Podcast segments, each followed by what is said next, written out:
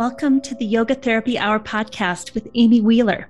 We're a global community of yoga therapists and related professionals who are sharing our knowledge and experience with one another to make the world a better place for all of us to thrive.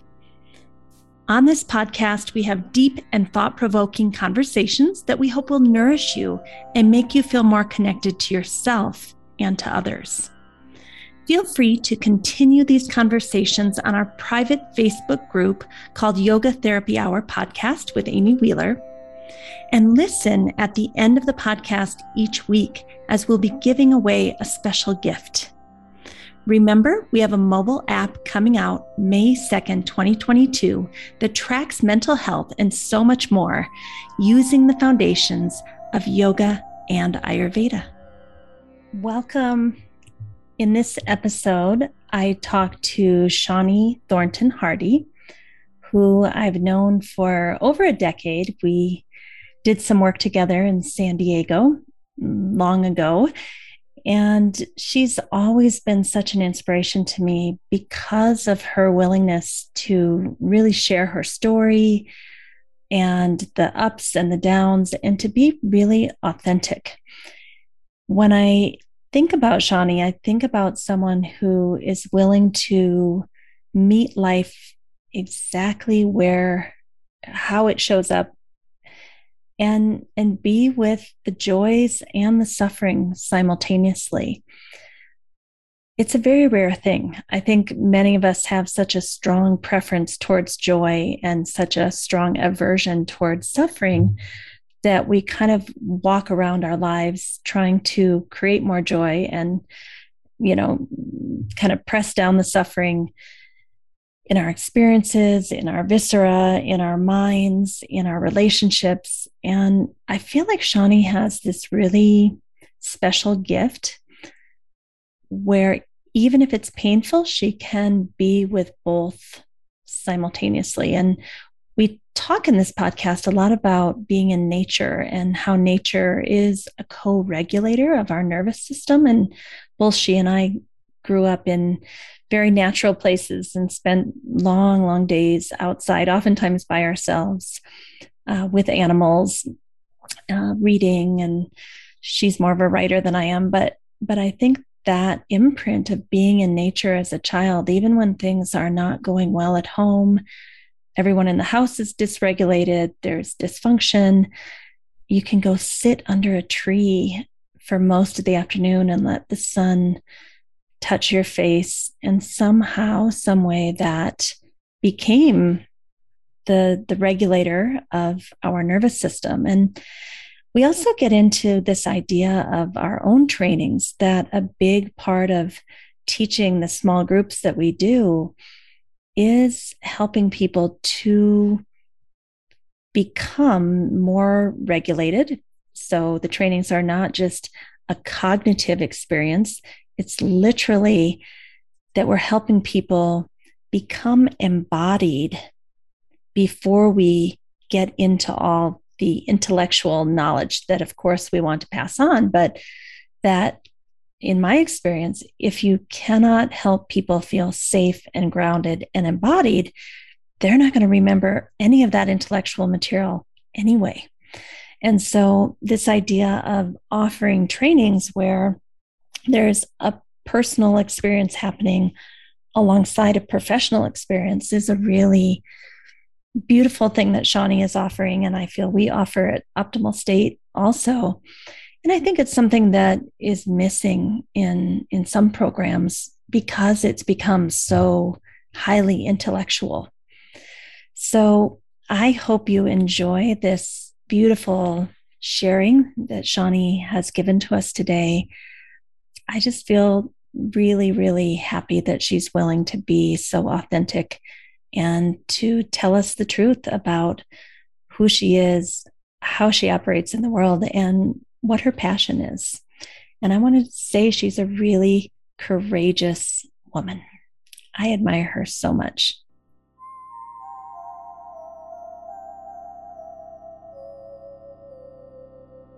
Welcome, Shawnee.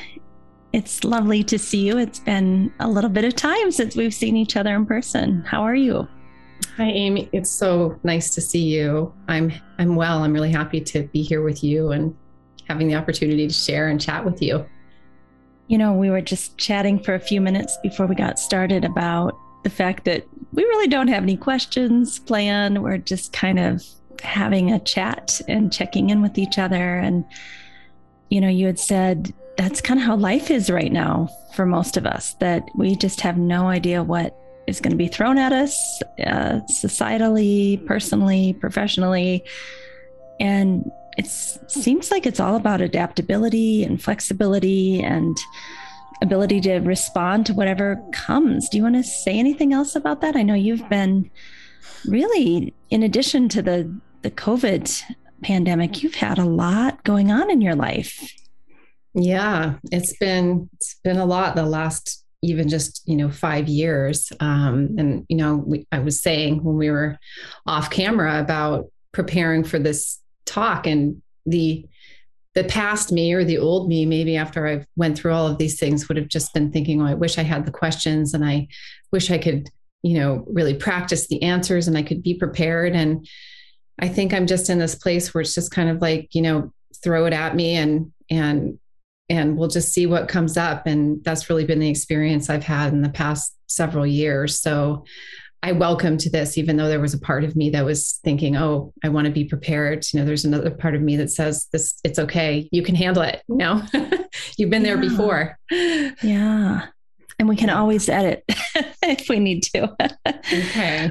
But well, I would like to start. Some of our listeners don't know much about you, and I've been a fan of yours from from the beginning watching you really come i think you were a like a second or third grade teacher at one point right? Special education. So I, I, I sort of moved around to different age groups but middle school high school was you know where i left off before i transitioned into full on yoga career prior to yeah moving into that full time and how long ago was that? Like 10 years ago? Yeah I, I was thinking about this. I was trying to think of the timeline. I think it was 2000 so 2017 is when i actually left my longtime career. I'd been working with children for in sort of education since i was actually 17 years old. And so you know over two decades of, of working in the education system.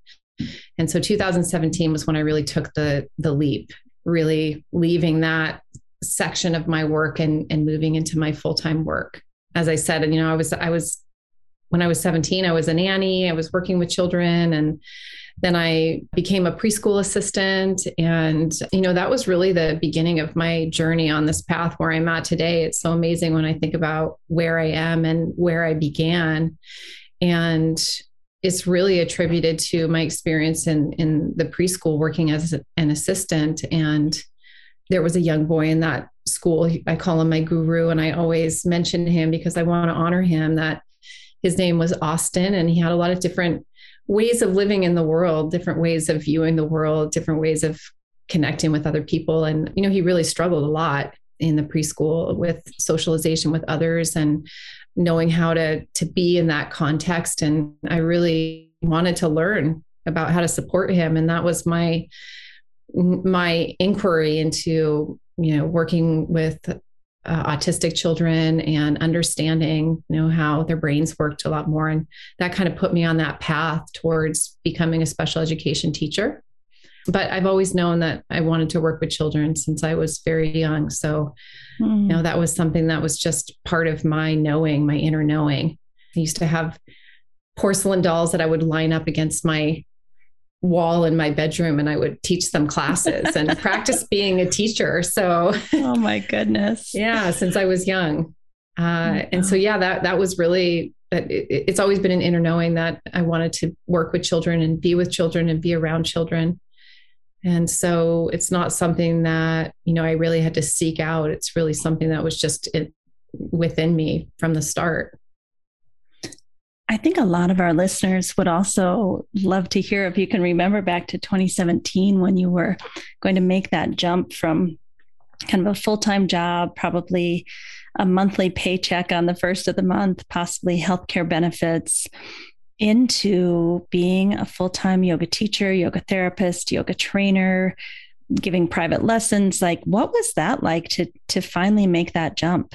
Yeah, well, I share this often with you know the the my students and my trainings, just kind of talking about that experience of trying to move into uh, move from a place where you want to move from towards you know in the direction of where you want to go. And i was terrified honestly. It was very terrifying. You know one of my um, ingrained fears in my nervous system from my childhood was this sense of safety and feeling a sense of predictability. And so you know i think i stayed in that in that work and the situation I was in for a, a, longer time than was healthy for me. And, you know, I think often what happens in life is that we are stretched and challenged so much that there's no other option but for us to make a move and to make a decision to do something different and that was kind of you know what happened um, i loved being a teacher but i was in a system that didn't really feel supportive in the way that i wanted to feel supported and i felt like this caged bird that just had all of this passion and all of these ideas and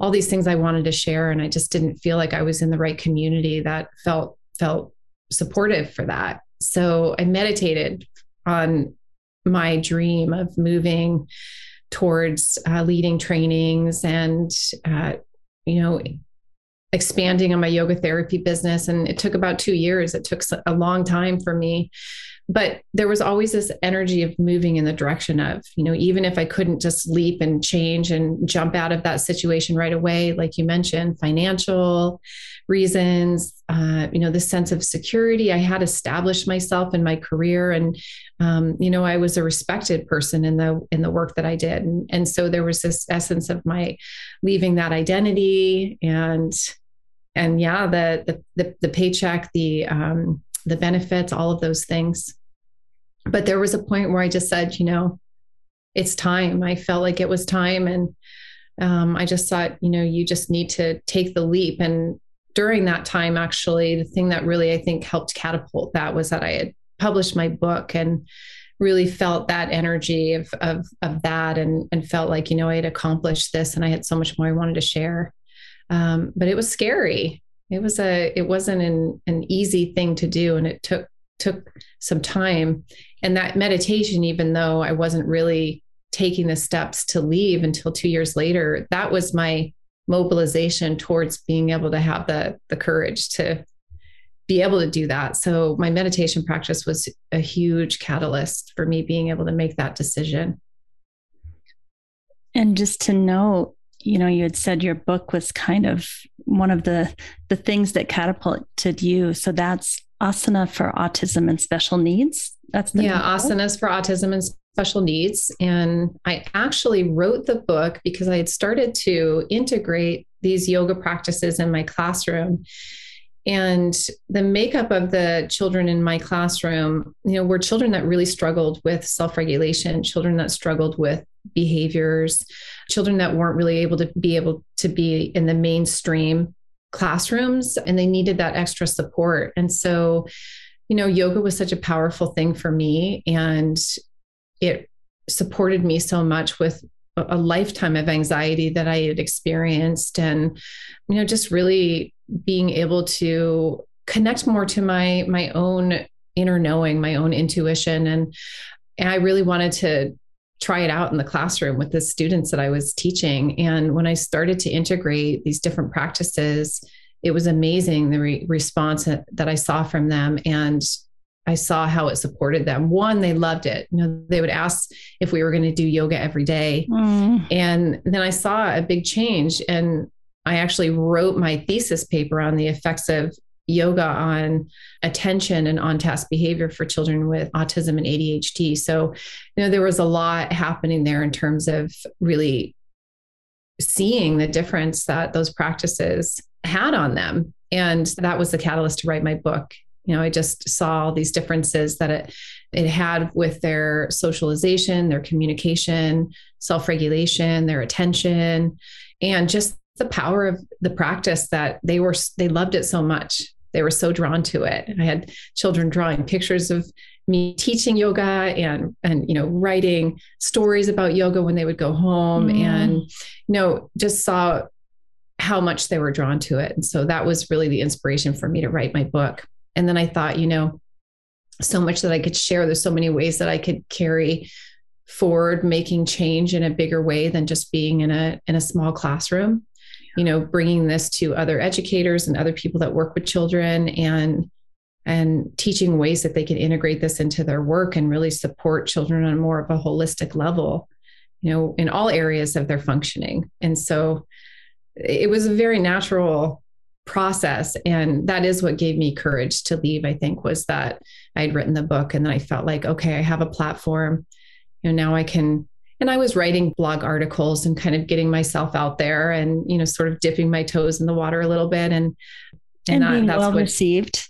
Being I mean, well received. Yeah yeah. And just the the interest. And you know i think there was a point in time where things were shifting and parents and educators and those who work with children are seeking other ways of supporting children that are you know not just uh, taking medication, although you know for some children that can be very supportive. They're seeking other alternative ways of, of supporting them with their mental and physical and emotional well-being. So it's so exciting to see the interest and the excitement about about yoga in the world and especially with children in schools and you know it's really exciting for me to see that because I've been in the education system for mm. a very very long time. I look at I was researching you and looking at your website, and I actually put your website in a Facebook group that I run around yoga business and building your yoga business. And what you just described is exactly what we want to happen that someone has some gifts, they're trying it out in the world, they're getting a great response, they're seeing results. They actually have hands-on real-time connection with their their clients and they use that to shape their business.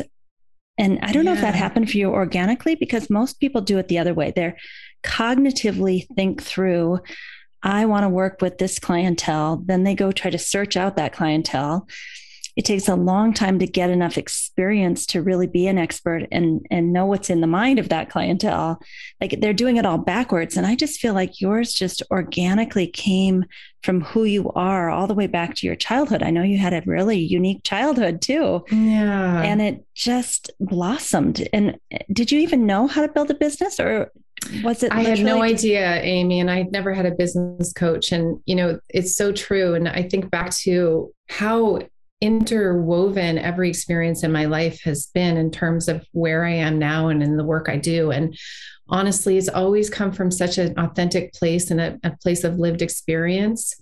You know, my work with children, it's been in my heart for forever. And then I, I I'm really drawn to working with our own inner children as adults and and really processing trauma and grief and you know all these things that we have stuck in our our nervous systems related to that and trauma is a big interest of mine and I certainly have had my fair share of that in my life and even in recent years and and you know just recently I was diagnosed with cancer and the interesting thing is is that years ago my mom was diagnosed with cancer and then i became really interested in thinking about how to support the cancer community.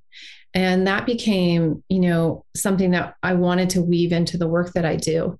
And then just recently you know i was given a cancer diagnosis and that is a population of people that i really want to serve. And so part of it is that it, it's coming from this experience this lived experience for me you know as a child i i experienced you know a lot of trauma and didn't really have the tools to maybe navigate some of the hard things that I went through in my life. And there's just this authentic compassion and understanding that I have for children who struggle. And because that's that's an experience that I had. And so it's always been so heartfelt the work that I do. And I think that there's an authenticity that comes from having lived experience in in what we offer in the world.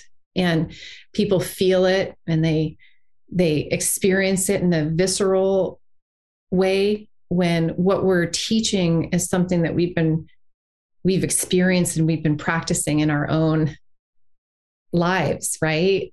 And that's what i want to add. I'll just interrupt for a moment. Not not only did you have a difficult childhood i mean i i've seen the facebook posts of the the little round um, little roundhouse. Yeah. little roundhouse in Montana that it sounded like it didn't have electricity, maybe, or water. No, no electricity, no running water. Yeah. So yeah, I just want to point out like you you really and, and I, I know there's much more to the story than that, but that's what I remember from the picture of it that that you not only had those difficult experiences, but you used the yoga toolbox to to actually practice what you're preaching and come to a place on the other side, maybe not 100% you know healed which we'll never expect any of us to have that but that authenticity of moving through it because i think there are a lot of people who have had the trauma but they haven't actually healed yet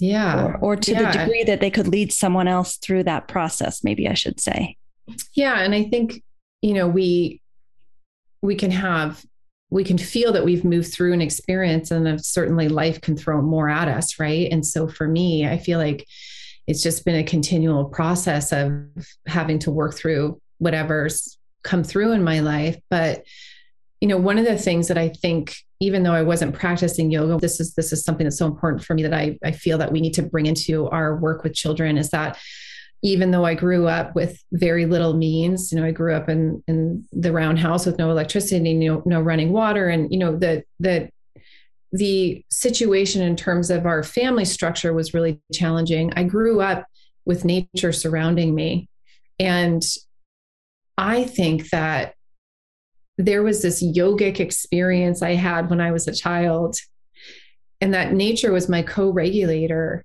even though I didn't necessarily have the maybe adults in my life that were helping me move through some of these difficult times, I can remember so often just being out in nature all day long and really probably feeling more of a sense of peace in that situation than maybe I would have felt in a different context. And so, you know, part of it was my environment. And that's such a huge topic when we think about healing is you know not only the person that we are are in our therapeutic relationship with but also the environment that we're in and you know how we're impacted by our environment and i think that experience of being in nature in that way really helped me build resilience and mm. you know just it was like this co-regulator for me. I w- I've you know, been thinking about this a lot in terms of co-regulation. We talk a lot about co-regulation in that ventral vagal state with people. But for me nature is the way that i i regulate in order for me to then go out in the world and be able to be in relationship with other people. And it's part of my dna yeah i completely agree. I live in a cabin in the woods right now and i, I yeah. get out there three times a day and I literally can feel my nervous system shift within five to seven minutes of being under the stars or the fresh air or communing with the trees. And do you think like were you experiencing meditation when you were a child out in nature all day? I think absolutely. I when I think about it, you know, I wrote a lot. So I would sit, I remember myself just sitting beneath the aspen trees and writing and mm-hmm. drawing and reading. I read a lot of books and, you know, I didn't have all the distractions around me like we have in our modern world that children have.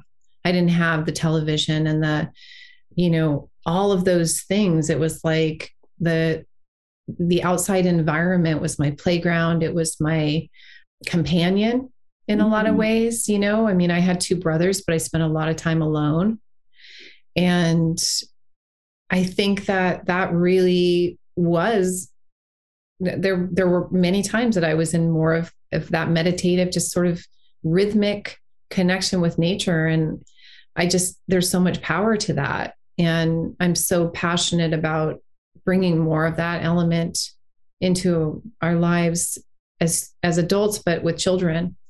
You know they just don't get that opportunity anymore. And you know we are nature. Nature is us. We are of nature we're so disconnected and that's such a, a significant reason for our dysregulation and disconnection from the world around us. I completely agree. And I don't know how you feel, but it seems to me since the COVID 19 pandemic that people have somehow been able to slow down a little bit, maybe even work from home so they don't have as long of commutes so they can either move their home back towards nature or at least have an hour a day to be outside. I, I really sense a shift in our society back to nature. You know, camping and surfing and all the outdoor activities are going wild, obviously, because we don't want to be indoors together. But I actually think that's one of the most wonderful things that has happened as a result of this horrible situation. Yeah, I mean, you see, and my husband and I laugh because we we love to buy some kind of trailer or something, but the prices are like three times now because right. everyone wants to get out in nature. But it's a it's a great thing, and it's going back to our own natural resource that I think for so many, it just we take it for granted, right? It's there, it's present, but we're in our busy lives and we forget that it's available to us. And, you know, even in urban communities, I remember when I was in Boston and I was a preschool assistant, and, you know, it was always my job to sort of find some of the creative uh, activities for the children to do. And I would, have water tables and I would have sticks and rocks and dirt in tables. Mm. And, you know, mm. I would, I, I was so passionate about nature that even in the preschool setting, in this urban setting where maybe we didn't have the opportunity to go out into the woods or, you know, into, to the lake or whatever it might be that you know bringing nature into the context of education or into the context of experience with children through even imagery pictures whatever mm-hmm. it might be that I think it's an element that is missing in our society. And like you said, the natural draw when all of this hit was like, oh, I've got to get back to my source. You know, I have right. to get back to what's this resource that's been available that I just haven't taken the time to, you know, be in to to really connect with. And so yeah, I think that I hope it continues. You know, it's hard mm. to know yeah we don't know if that i think for some it has i think a lot of people reevaluated their lives and and thought about the importance what's important you know what what is most meaningful and i know that conversations with my friends so many of them have you know left a really their city life and bought land out in the desert or you know in the mountains or whatever it might be just because there was that recognition that it's so important to have access to this I love yeah. the word that you used earlier that the rhythm, like your nervous system understands the rhythm of nature and co-regulates. And yeah. I think I think that's what so many of us are looking for. Yeah, and, and I think with stress and trauma and it's like it it it removes us from our natural rhythm it re, it mm. removes us from that natural embodied rhythmic state that we that we are in that that coincides with nature you know and that communicates with nature and and there's this pulse that is constantly happening in nature. And and when we are experiencing significant stress or we go through a trauma you know it really disconnects us from that. And we lose that ability to yeah be in that rhythm right? And I think for people with highly sensitive nervous systems or neurodivergent nervous systems, it's even more important because I don't know about you, but I get knocked off so easily and quickly. And going back outside is what rebalances me. I remember someone said, Amy, you should move to LA. Your business would be so much better. And I, I thought I wouldn't survive a week in LA because my nervous system can't do it. I, I absolutely am with you and resonate with that. I, I, I have to have nature. It's not a question of do I want to be in nature? It's like mm-hmm. for my mental well-being, I have to. And, and I think of so much of that is because that's what I grew up in and that's what is natural to me but i think that is our all our natural place that you know that is actually the most resourcing for us you know and of course not everyone has the same access right we know that not right. everyone has the same access to nature but i think we've just moved so far away from it and when I get back to when I start to feel frantic or frenzied, or, you know, I just, my husband and I take a little weekend trip away, or we go spend the day, you know, at the ocean, or we get away to nature. I, I get into nature every day, no matter what. I'll take a walk, I'll, you know, water my plants for hours. There's so many different creative ways that we can actually bring nature into our lives, even if we don't have the same access. Listening to a water meditation or sometimes I'll even like just get on YouTube and I'll, you know, they'll have like mantra chanting with nature pictures coming up, you know? Yeah, it's all powerful. And there are so many ways we can get creative with integrating nature into our lives and especially with children right? And and i think that this is what we're really lacking in the education system is bringing children back to that that that internal rhythm that is that is within them. And you know they lose that ability to really discern what's theirs. This is this is my feeling talking about being sensitive because you know i resonate so much with you amy because i know you know you've talked about being sensitive. You're a virgo i'm a virgo. I'm like you know are you an infj uh, yes yes you were i can pick and, people out now i'm like there's one because i am too yeah my challenge through my life has always been discerning what is mine and what is not mine mm. right? What is my energy and what is not my energy? Because of that sensitivity. And I have, you know, my daughter's the same way. She's very sensitive. And I, I love thinking about in the context of boundaries, you know, because this is so much of the work that I've been working with with myself and also in the work that I do following my somatic experiencing training is this idea when we go into nature, when I go into nature, it really helps me feel what is mine right mm. when i'm out in the world and there's so much going on and i can easily get sensory overwhelm and you know easily absorb the energy of other people it helps me to recognize no what's what is mine what is theirs and what's mine and yeah. that's a really powerful thing to be able to come back to and i think that that is a big struggle so much in our society especially with highly sensitive people. Right. Yeah, uh, I, I agree. You know, I've decided to retire in May this year because I don't feel after this pandemic and being at home and learning the boundaries of Amy and what's mine and what's not, I don't feel I can put myself back in to classrooms with 200 to 400 people, lines wanting to, you know, talk to, I, I just can't do it anymore.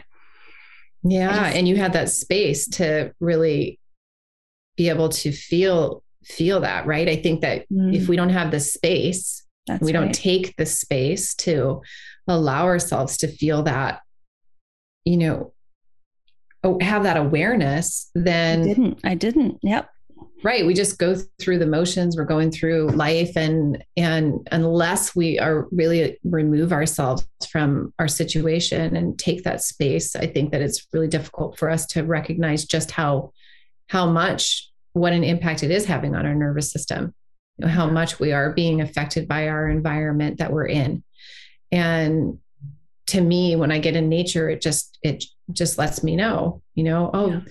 oh wow you know what? You've been feeling really anxious about this. This is this this is something that's been like um happening in your viscera. And you know you weren't really picking up on that. And then you know go out in nature and just kind of like it it gives me so much information about you know my own self and and really helps me connect to my nervous system. And yeah it's it's not it's something i can't live without i mean that's really how i feel about nature and is it you know you're writing another second book called Yoga Therapy for Youth with Complex Needs. And it's really a, a whole child approach.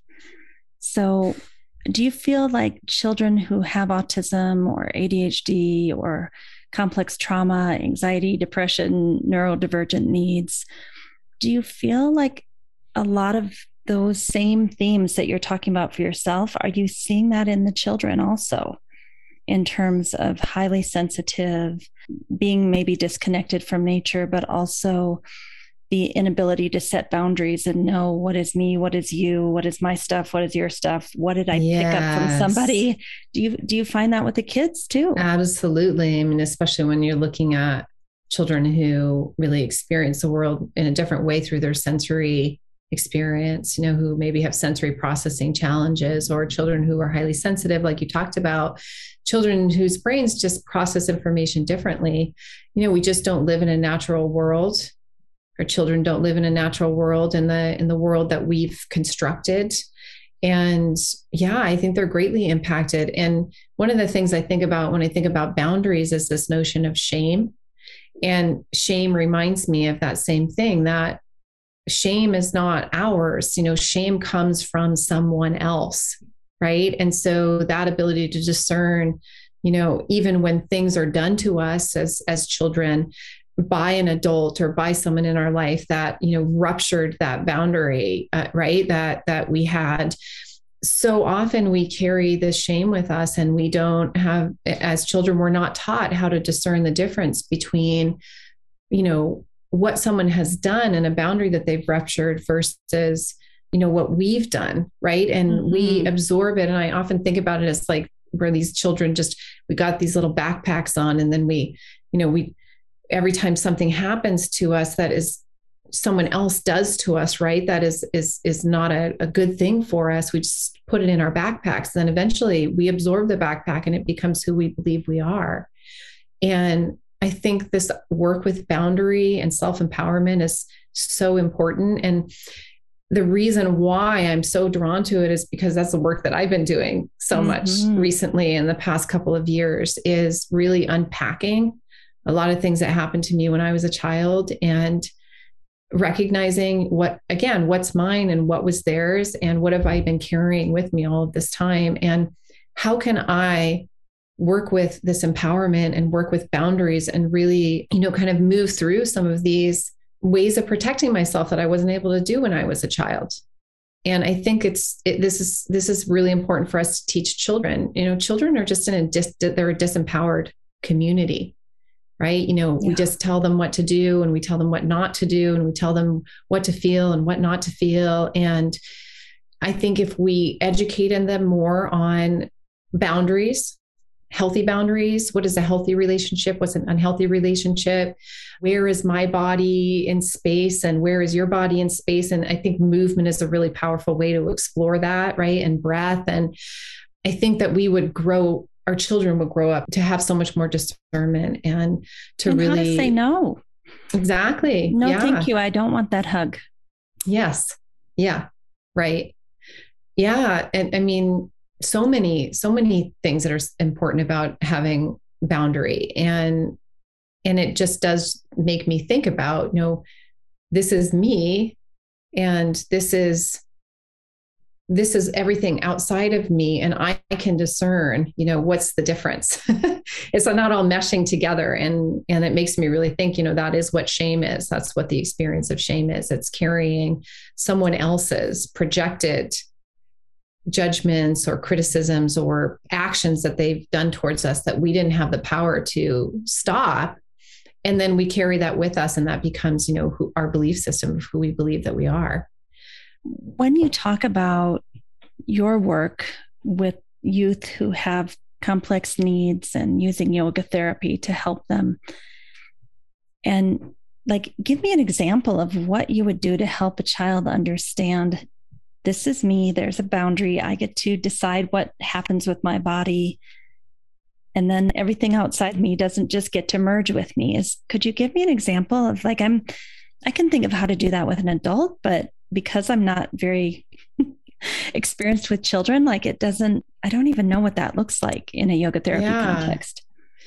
Well, first, you know, it's just so much about choice, right? So really finding every opportunity to give children choice. You know, do you want the purple mat or do you want the black mat? Do you want the yellow ball? Do you want the blue ball? You know, do you want me to sit closer? Do you want me to sit further apart? Right. So really giving so much opportunity for choice because again with children so much of their experience is that you know you you do what i say and you do how i say. And many children especially who've experienced trauma or who need to feel a sense of control right they can get become very dysregulated by not having choice by you know they want to have a sense of control and a sense of predictability. So when we give children choice that already calms their nervous system because Mm. It's predictable for them. They feel a sense of control and they're not feeling like they're being controlled right? So so many ways that we can do that just through exploring and that is a boundary. A boundary is i want the purple mat or i want you to sit closer. I want you to sit further apart right? Or don't touch me or yeah or yes giving choice and saying oh would you like your my hands to touch yours or would you like my hands to be a little further apart? You know we do this little mirroring thing. And mm-hmm. so it's allowing them to really be the leader of you know allowing them to guide. And you know the way that i think about it is i'm just following along with them. You know they're just the they're the ones leading me and i'm just exploring with them and we're in this collaborative experience together. And um you know allowing children to be the leaders letting them stand in that place of empowerment that maybe they haven't been able to experience before. And then working with boundaries with the body is like you know do you want uh, do you want you know to go into rock pose or do you want to stand in star pose and let your body you know really stretch out? What is your body what feels comfortable for your body to do now? Again it's so much just about choice and offering different ways for them to explore movement in their body. You know do you want to do fast movement? Do you want to do slow movement? And giving them the options of choosing the poses or, or breathing strategies or you know mudras or that they want right? So and a lot of times I have a specific idea of maybe what I want to work on, right? So I might mm-hmm. have some specific ideas of some some asanas or some breathing strategies or um, different practices I want to do, but I might take turns and say, okay, I choose one, then you choose one. So mm-hmm. there's always the sense of choice, and this is something that I've been working on with my own in my own journey of healing from trauma. Is this idea of choice? Right? When Even as an adult, we don't think as we an have adult, choice. We don't think we have choice, especially if we've gone through trauma. Because the biggest thing about trauma is that something happened to us that we didn't choose, right? And so there's this disempowerment that comes from that. And I can speak very honestly about that just from recent experiences, just in the past five years. You know, I I had a car accident in 2017 that was really significant and and you know i was diagnosed with ptsd from that experience. And then as i mentioned my mom had been diagnosed with cancer. And just a couple years ago i witnessed my uncle drown. And then and then i just recently was diagnosed with myself diagnosed with cancer. And so this sense of disempowerment you know like really took hold for me. And i've actually always been quite sure of my choices. I've always mm-hmm. had this internal compass that's just guided me and and I went through this period of time where I really felt like I didn't trust myself. I didn't tr- you know, I didn't trust the world. I'm still working through it. Yeah. By the way, it's still a process, you know. This is all just recent and so I am in the process of of of, of working through all of this and it's going to take some time. But I think that that for me, that's been my biggest aha. And so much of that has come from my trauma training that I, I just completed, you know, just completed my training. It was a, a three year training, but it came at the perfect timing and it came at the worst timing. Mm-hmm. you know, it was like I had all these traumas happen and then I had this trauma training where you're where you're really working with your trauma. And so it was like overwhelming on one hand. And then at the same time, it, it couldn't have been at a more perfect time to explore. And so, working with healthy aggression, it's another way to, and emotion is another way to explore boundary with children. Right. So, yeah. when we roar or growl, or that's a way of us setting a boundary. Mm. Right. That's a way of us. And it's so interesting because in the animal world, animals do this kind of stuff all the time they communicate through their voice through their body language right? They have they set their own boundaries and their own you know they warn uh, you before they yeah, bite you. yeah through their own their own ways right? And so we we getting back to that our nature again getting back to you know the animal responses that uh, are innately within us as human beings because you know we're we're mammals and you know, we have the same kind of nervous system responses in terms of our survival responses as animals do. And so it's really working with vocalization and movement and visualization and even using superheroes and mm. Other types of yeah um you know those sort of protective you know sort Shield. of protectors the shield exactly. So there's so many great ways that you can work with boundary and self-empowerment with children. And to me that's the foundation of the work that we should be doing with children right? In, in any situation. I love the idea of the animals tying it back into nature and using different, you know, animal totems or avatars to kind of bring up certain qualities in that child.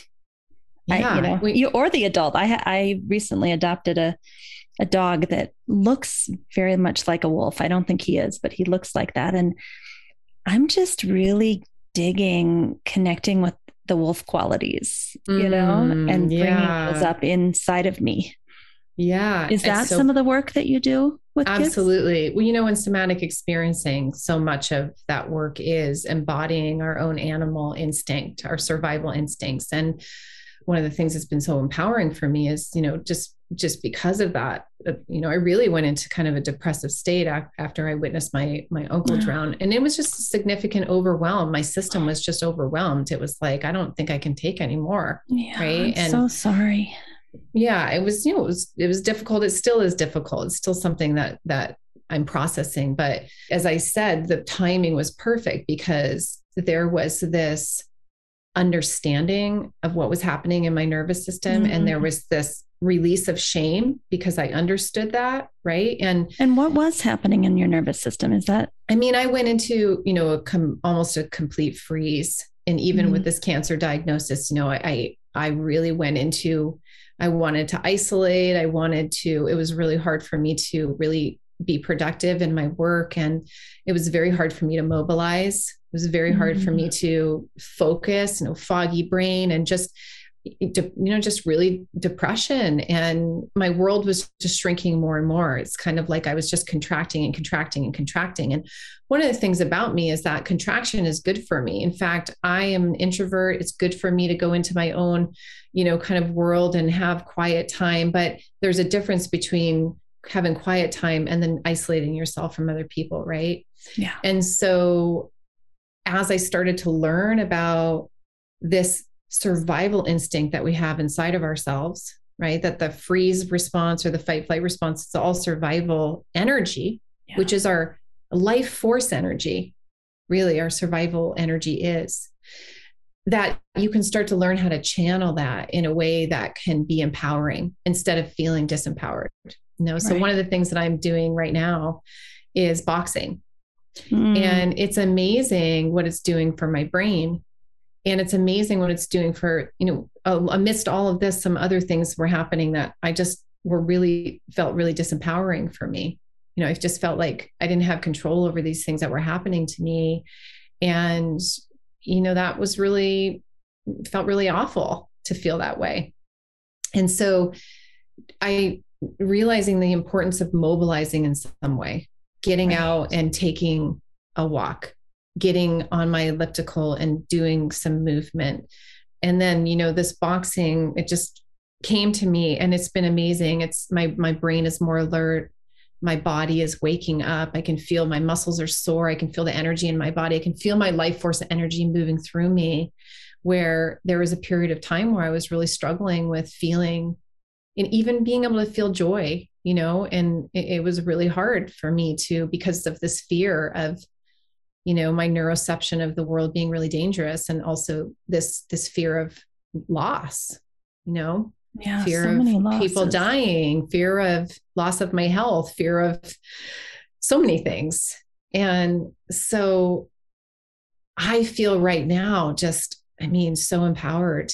You know, I said I had boxing earlier. So, you know, that, that uh, earlier in the day today. So I'm still, I'm still buzzing from the energy of that. And it's just been a really powerful realization for me and has also really applied to the work that I do with children and adults. So it's not just with children.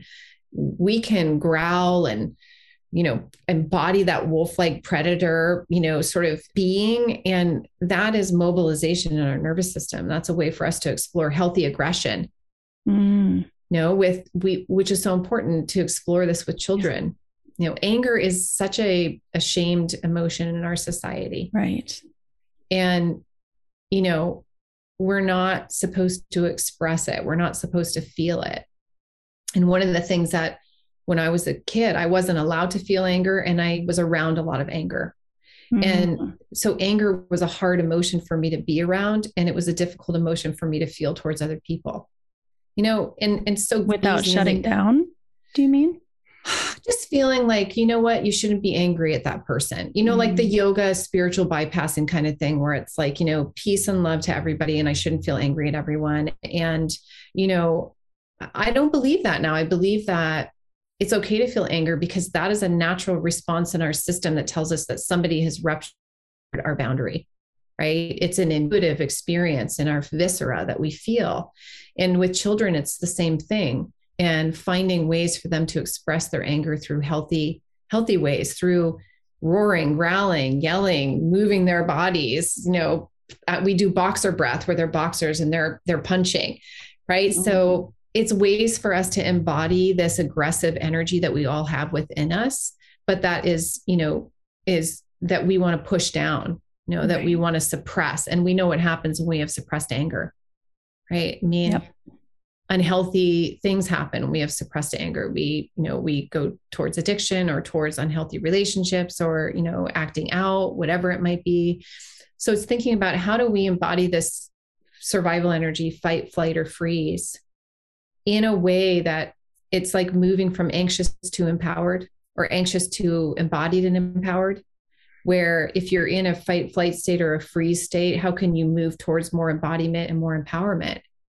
And it just shifted this thing in me where it was like okay that anxious energy i have within me that freeze energy is my it is my life force energy that needs to move through me yeah right? The reason why I feel so stagnant and stuck, or I have this sort of vibrating anxiety beneath the freeze, is because I'm not letting that energy move through my body. It's all just suppressed, it's all just been pushed down.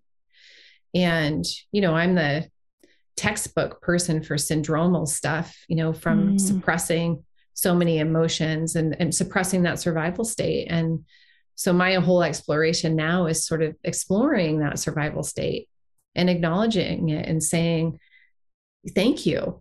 Yeah. You helped me survive through so many things and I'm here and I'm alive. I'm breathing and and also life is hard and also there's beautiful things in life too.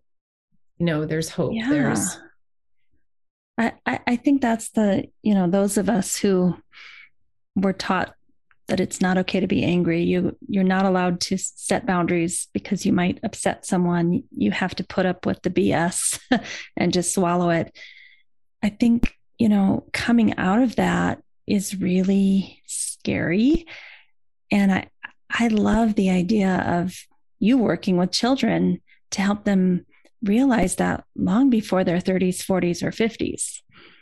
Yeah, that's the that's the work, isn't it? I mean, to me, it's like what an amazing place to be in. And I say this to, you know, the people that come into my trainings is what an amazing opportunity we have.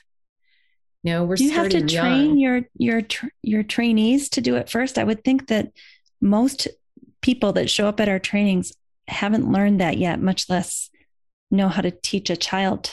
So oh, do they yeah. have to learn it first? We're exploring. Can... I mean, there's oh yeah there's personal exploration that is going to happen in my trainings if you come you're definitely going to be you know yeah we're getting into our own our own inner child stuff right because that's so important that we are doing the work and i i emphasize that so much that we have to be doing the work in order to be authentic and to teach from an, an authentic and an embodied way right it can't just be i could read all the books in the world I could watch all the videos, you know, and I could have all the knowledge up in my head. But if I haven't embodied it, you know, if I haven't felt it in my viscera, if I haven't explored what's going on in my own nervous system, right? Because we're the co-regulators yeah. for children and for for anyone in our life, honestly. But for children specifically, because that is the way that they function is in the world is through co-regulation. They haven't quite yeah. developed that detachment yet from that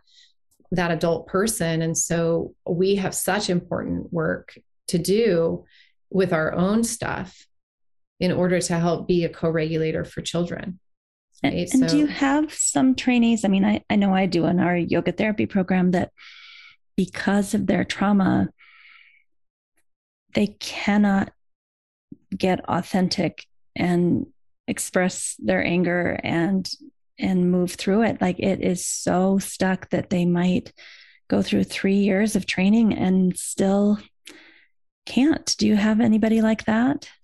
You know i mean i don't have 3 years right? So mm-hmm. my trainings are shorter. So you know there's only so much that you can expect that can happen within a period of time yeah. of a training yeah. right now three years is such an opportunity to really explore and get to see the shifts that happen with people but i see tremendous shifts happen sometimes over a weekend three days with people sometimes wow. you know just i think sometimes just the validation that whatever yeah. adaptive strategies you've you've developed they are there for a reason and they helped you survive and like there shouldn't be shame about that i think holding that container of safety is so important. And when we can do that, there's so much letting down of the system that can happen with people. I do think that that's my superpower. And I think that was mm. one of the mm. kind of questions that you asked is that I do think that I can hold a container of compassion, understanding, and validation that helps people to, and also that I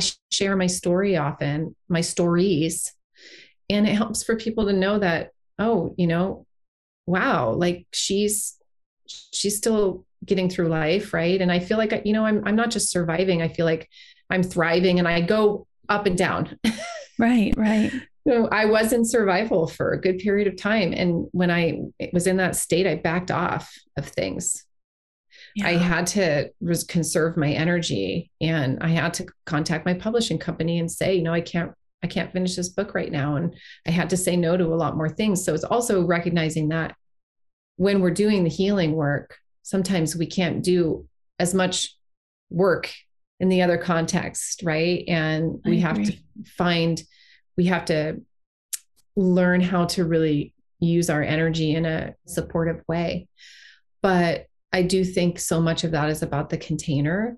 And, and what can you just give us a couple of ideas about your superpower? Like, what is one or two things that you do to help create that safe container and that acknowledgement and validation? Yeah. Well, I think one is just being authentic because when you're authentic, it gives others permission to be authentic. Right. Mm-hmm. And not trying to act like you're perfect and that you have everything together and that, you know, you're always just because you're a yoga therapist you know, or you're you're leading a training that you know you're you're at the state of you know enlightenment all the time mm-hmm. because that's not the case. You know i've been very honest about struggles that i've had. And you know when we arrive into the space it's kind of we check in and i say you're welcome no matter how you're arriving. You know how are you arriving today? And however you're arriving you're welcome. And yeah. so sometimes it's just the validation that it's okay. If you're frazzled and you're tired and you're whatever you are I'm happy you're here. Yeah. Now let's just take a minute to land and just recognize I'm here. No, I I I click the button and I and I'm here. No, it's just in with the somatic experience, we work a lot with this pendulation kind of back and forth mm-hmm. between that unsettling or discomfort that we might feel and then it's pendulating to you know what feels okay right now what is okay in this moment. And my practice over the past 5 years has been a lot of what's okay. What is okay? It doesn't have to even be what's amazing what's yep. incredible. It's like what is okay? What what's okay right now? What's okay in your environment around you? So a lot of it is using those tools for helping just ground the nervous system and be more in the present moment. And i think just compassion. Yeah. And i just feel it in my it's there present in my being. And i i hope that you know that and i do feel that the people that arrive in the space with me that they feel that. And you know i think that's why i've been successful with my trainings. People have come back and i've had people go through all three trainings with me because they feel that connection and that just acceptance. You know i think that we we live in such a judgmental society and people are so afraid of being judged what I'm also hearing you say that I really appreciate is your trainings are lived experience, not just an intellectual exercise of cramming a buffet of terms and definitions and scenarios into one's head. It's you're actually giving them the experience in their viscera, in their yeah. nervous system to let down. And I yes. think that's really what a lot of people want. They want that personal growth and transformation while learning a professional skill that they can then take into working with children. So yeah. it's like this dual thing happening. I think it's necessary, right? Isn't it? I mm-hmm. mean, if we're mm-hmm. going to do this work, it's like we have to have beyond that that svadhyaya. We have to constantly be looking inward and and really, you know, noticing what's what we're experiencing. And and I am so drawn to the to the work with the physiology and uh, and because there's so much that's happened for me in that process of working with that, right? And so just really simple practices when they arrive. We always do a grounding and orienting practice, and we just we arrive. We take time to arrive. No, it's I was like to say it, it sounds to me like slowing down enough to feel embodied. Yes. Yeah. So it's like, okay, we're going to get to all the intellectual stuff because there's plenty of that. But let's first just feel how are we arriving? What are you noticing in your body? You know, what are you noticing around you? What's what's in your environment? you're here right now and you're okay and i'm okay we're okay together no matter what's going on in our lives and and it's like we have to arrive first we have to arrive in our bodies for us to then be able to embody something i i just resonate with this so much because when i get stressed out i literally feel everything go up and out. And it's almost as if there's an amy walking around in this physical body but the the other amy is up there somewhere. And when i get into an environment like you're describing with your trainings i can literally feel myself like pop back in.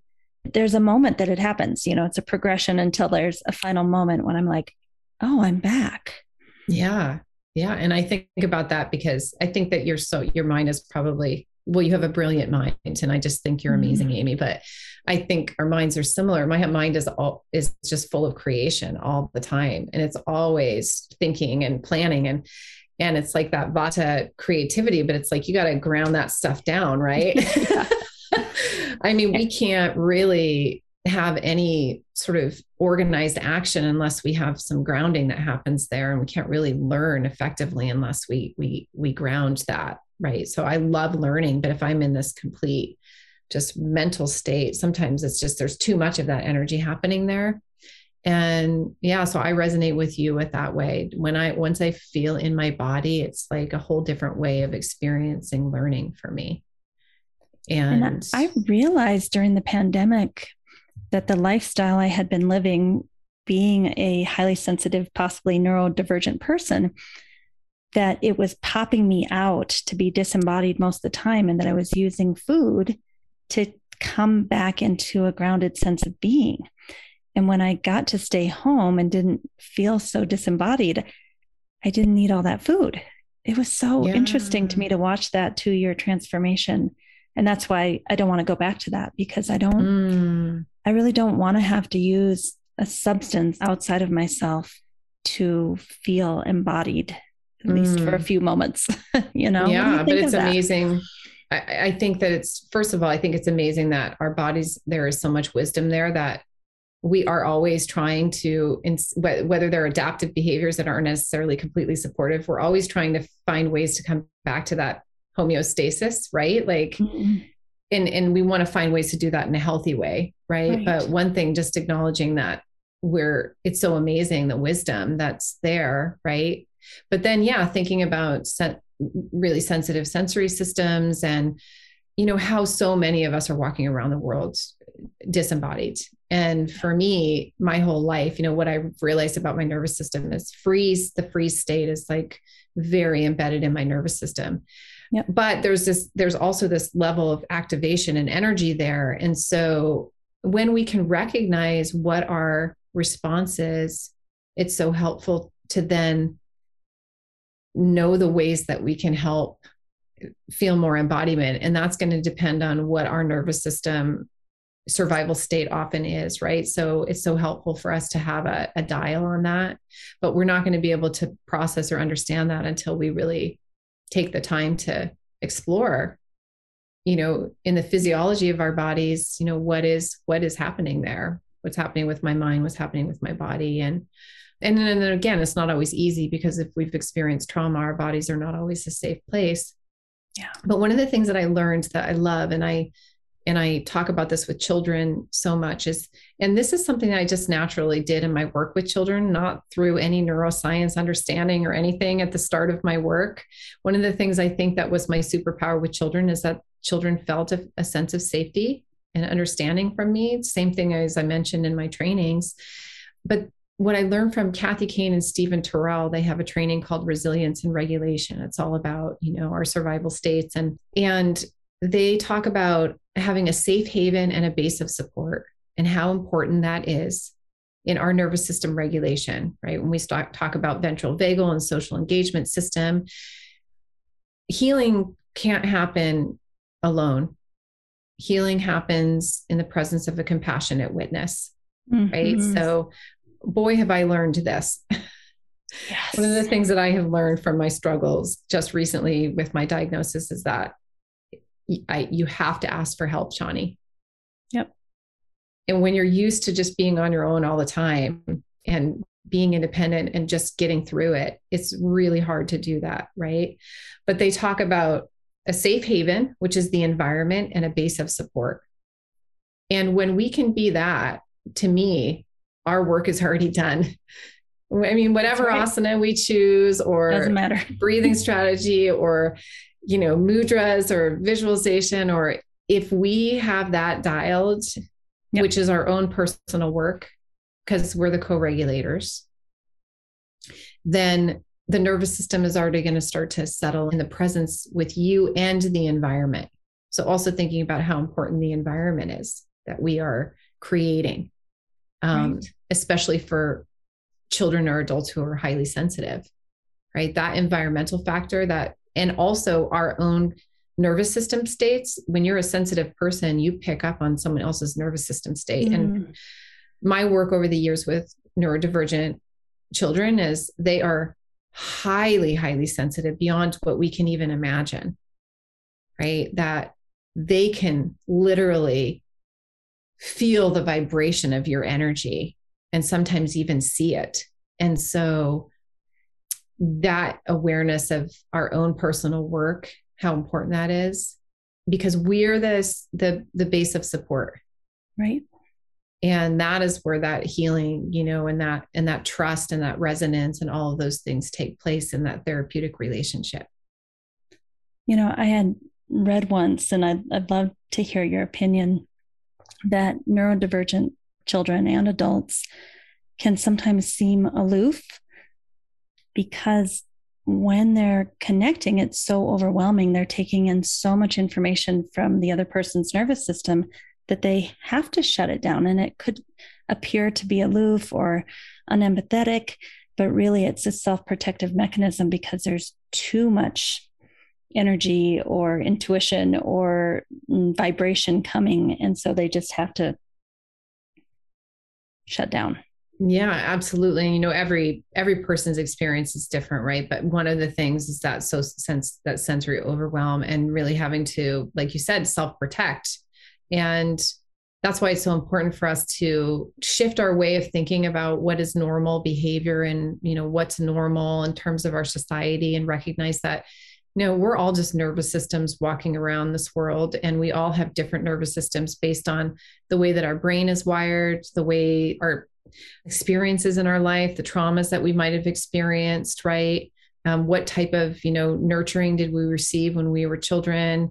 You know what kind of generational trauma might might we have experienced? And we're all these nervous systems walking around and our nervous system states are based on you know not just the experiences but also the way that our brains are wired and so sometimes people who are responding in certain ways you know it's a very again it's their intuition they're intuitively responding in a way that is supportive for them that maybe society doesn't think is the right way to behave but for right. them they're doing what they need to do in order to protect their own energy just like yeah. you said and so i think it's so important for us to to really acknowledge that and and recognize that and um, you know listen to autistic voices and neurodivergent voices and really understand you know what is their experience in terms of and everyone's different right there's not going to be mm-hmm. one person that is exactly like another but when i think about us as just nervous systems walking around it really helps me mm-hmm. to not just nervous systems i don't want to you know downplay the amazing richness of our you know of who we are in terms of a spiritual sense but when you think of it that way then you can start to really recognize how that individual and for me when in working with children i i call us ourselves nervous system regulators mm-hmm. you yep. know i mean i think that's the foundation and we're helping them to regulate right so we're not just in there saying i'm going to regulate your nervous system but we're teaching them tools to learn what is your nervous system state and then how can we support in regulating that? You know how can we support in channeling that energy? How can we move from anxious to empowered? Mm-hmm. how can we em- feel empowered in channeling that energy in the right way? Yeah. It's just beautiful work not only for the children but their entire family their you know everyone they come into contact with.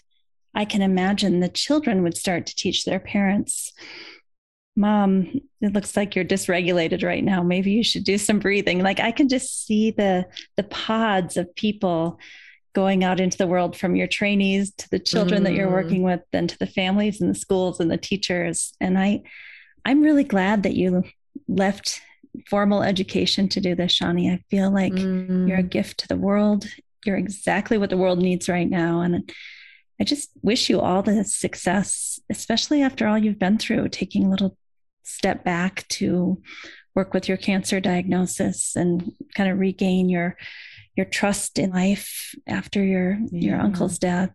I mean it's just you're doing the work. Yeah. And i and you know what? I wake up every day feeling grateful as as well because i love my work and it's it's a community that just fills me up and you know so i i'm so grateful for that. I, I feel like if i was in that situation that i was really miserable in and i s- stayed there i don't know that i could get through all of these things in the same way you know? I have something to look forward to and something i'm really passionate about i love doing. And you know so i encourage people to really step into their power and move in the direction of their dreams and really embody what their heart desires because when when things get hard yeah. When you're in a place doing, you know, I just went to the desert and I said, you know, life is short. Only spend time with people you love who love you back, doing things you love in the places you love. And if we're not great. there yet, if if we're not there yet, we're moving in the direction of, right? Yeah. So I'm so grateful to get a chance to talk with you, Amy. I love your work and um, and I just adore you and you're an mm, inspiration to me and so, wow. so we are two to... peas in a pod. What uh, what do you have coming up? What trainings? How can we get a hold of you? Yeah so i have three trainings that i offer and you know i i don't remember the exact dates but i offer a level one a level two and a level three training and that the level one's kind of foundational training and you know learning tools to support children with neurodivergent needs and different brains, different bodies, children with disabilities, physical disabilities, or learning challenges. So, yeah, you can look at information on my website for that. And the level two is a 95 hour certification. So, when you do the level one and level two, you become certified as a children's yoga teacher. And, you know, I suggest to everyone if this is the work that they want to do, that you invest at least in in doing 95 hours in in training and expanding your knowledge about that. And then my level three is a foundational course in, you know, working in that more therapeutic realm with children. And I have a faculty that's wonderful. So not only do we explore yoga therapy, but we explore expressive arts and aromatherapy and we have a pediatric physical therapist and occupational therapist that comes in and talks about working with cerebral palsy and movement disorders and actually Rachel Krentzman just became one of my faculty. She's doing a module on yoga therapy for teens with scoliosis. So lots and lots of great stuff I think it's amazing, actually. It I, is. I, it really I, is. I love the faculty and every every this is only my second time, but I just I, I'm just so grateful and feel so blessed to have the faculty and to get to share it. So those are the main things. And um, so you can go, I have an Instagram, Asanas for Autism and Special Needs, and you can. So your website and your Instagram are Asana for Autism and Special Needs Yeah, yeah, asanas, so plural, asanas, asanas plural. for Autism and Special needs Needs.com. And then there's also my website, Yoga Therapy for Youth. But if you go to my one website, it'll funnel you there. I have like four websites. So it's.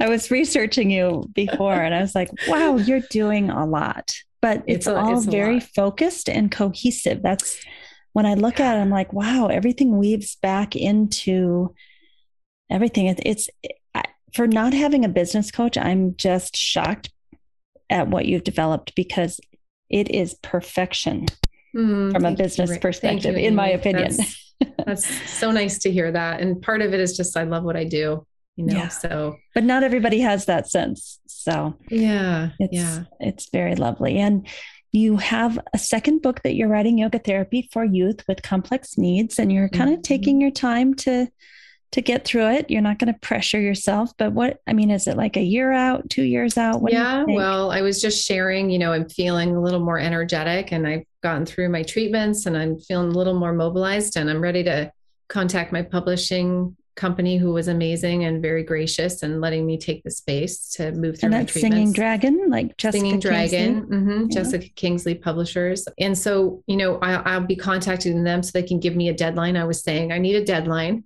Mm-hmm.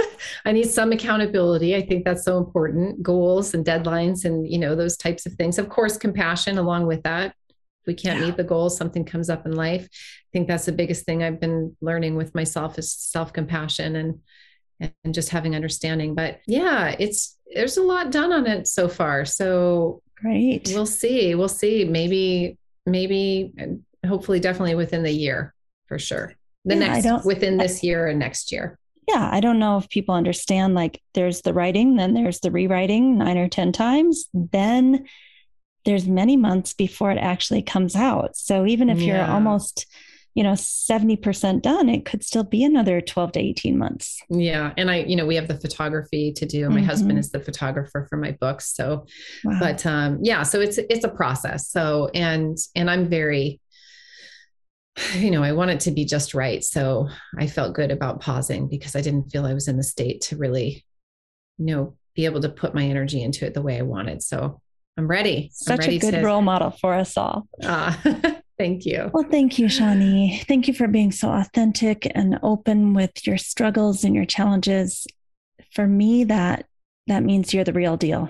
Just mm. to to let it all be as it is and breathe through it and I'm grateful to call you my friend and colleague. Mm-hmm. And I know all of us listening to this will put our hearts and minds together to send you healing prana to support your journey of your book and your own healing and and even all the way back to the the healing that's still happening from your uncle i think we all would love to send you love and support and prana thank you i i'm open to receive that I think collective healing is really powerful. So thank thank you so much, Amy. So honored to get mm-hmm. to share and chat with you. Thank you. Thank you, Shawnee, for sharing yourself with us so completely, fully, and beautifully. I really found one of the things that was super interesting to me was how Shawnee is has taken a three year training in somatic experiencing and has started to integrate that with her work in yoga and yoga therapy. That's very similar to what we're doing at the Optimal State in our yoga therapy training program. We actually have some faculty that really bring that somatic experiencing in quite deeply. I actually think it's the future. I, I think bringing these two things together is just brilliant. And just through listening to Shawnee speak, she's giving language to something that so many of us with trauma, so many of us that are highly sensitive or even neurodivergent, those of us that have anxiety and depression and complex trauma, you know, she really gave voice to what we feel inside that maybe hasn't been acknowledged in this lifetime. And as Shawnee said, that validation that what you're feeling is actually a normal response to trauma, to all the difficulties of life, and that becoming mm, mobilized or getting out of that freeze state is something that yoga therapy as well as somatic experiencing can help us do. And i know from you know my life that's exactly what's been happening i had a, a freeze state the other day and i knew exactly what to do i got into my bed and i did about 20 minutes of breathing and then i did a little bit of meditation and then i went and got in an epsom salt bath to defreeze my my viscera and my fascia. And then I went for a run and then I lifted weights. And that offered me a complete reset. I, I took myself out of the freeze state. Now, I know how to do that after all of these years. Um, some people might say, well, why didn't you move first and then relax? Because when I'm in the freeze state, it's a, it's very painful to be in that state. And I can't go for a run because I'm in too much pain. I'm completely contracted. So, you know, figuring out even the sequence of, oh, I need to go do breath work and get everything to soften. And then I need to take a hot bath with Epsom salts. And then I can push or move the emotions through me that are, are causing me to feel so contracted. So that's the kind of thing that, you know, we as adults need, but also children, helping them understand how to get out of those freeze states and actually process and digest the emotions and kind of move it through our highly sensitive systems. So I found so many wonderful things. I think I'll listen to this interview again and again. And as I said, Shawnee has been through so much in the last five years. I hope we can all send her some love and prana and support her work. You know, when someone is doing such good work in the world and working so hard and even needs a little break to say, I, I can't write the book right now, I need to do some self care. I think that's a time when the rest of us who might have some resources, time, energy, money, you know, jump in her trainings and and help support her so that she can continue to do this work in the world and train you how to do this great work in the world. All right, have a wonderful evening. And we are going to have Stephen Porges on this show in a couple of weeks. So we're going to be talking a lot more about polyvagal theory, safety, sound. I'm really excited about interviewing him. So keep your eyes open for Stephen Porges' interview towards the end of March 2022. All right. Have a great night. We appreciate that you are a loyal listener to the Yoga Therapy Hour podcast. We'd like to give you a gift each week of an infographic. All you have to do is sign up in the show notes below, and it will be sent to you each week. Thank you for listening. We really appreciate you. Thank you for listening to our show today. If you enjoyed this podcast, please share the episode with a friend or colleague. We're so grateful you're willing to share. Also, you could write us a review on most major platforms that host podcasts. Give us five stars if you appreciate the show and tell us what you love so that we can do more of that. Finally, we support several nonprofit organizations through this podcast. See the show notes to understand how you can help. If you'd like to be a guest or a sponsor for this program, contact us at the email welcome at theoptimalstate.com. Welcome at theoptimalstate.com. And finally, a special thank you to our team here at Optimal State. We are truly a global family. George Mantuan, one of our executive producers, Adam Satchel, senior media producer and sound engineer from the Philippines, Krishna Panchal, a producer from Canada, Modupe Abdullahi, who does the show notes and is an editor for us from Nigeria, and Peter Morley, who wrote and produced the music for this show, who lives in Australia. Find more about Peter's work at www.zenmusic.biz. Thank you for listening. We'll see you next time.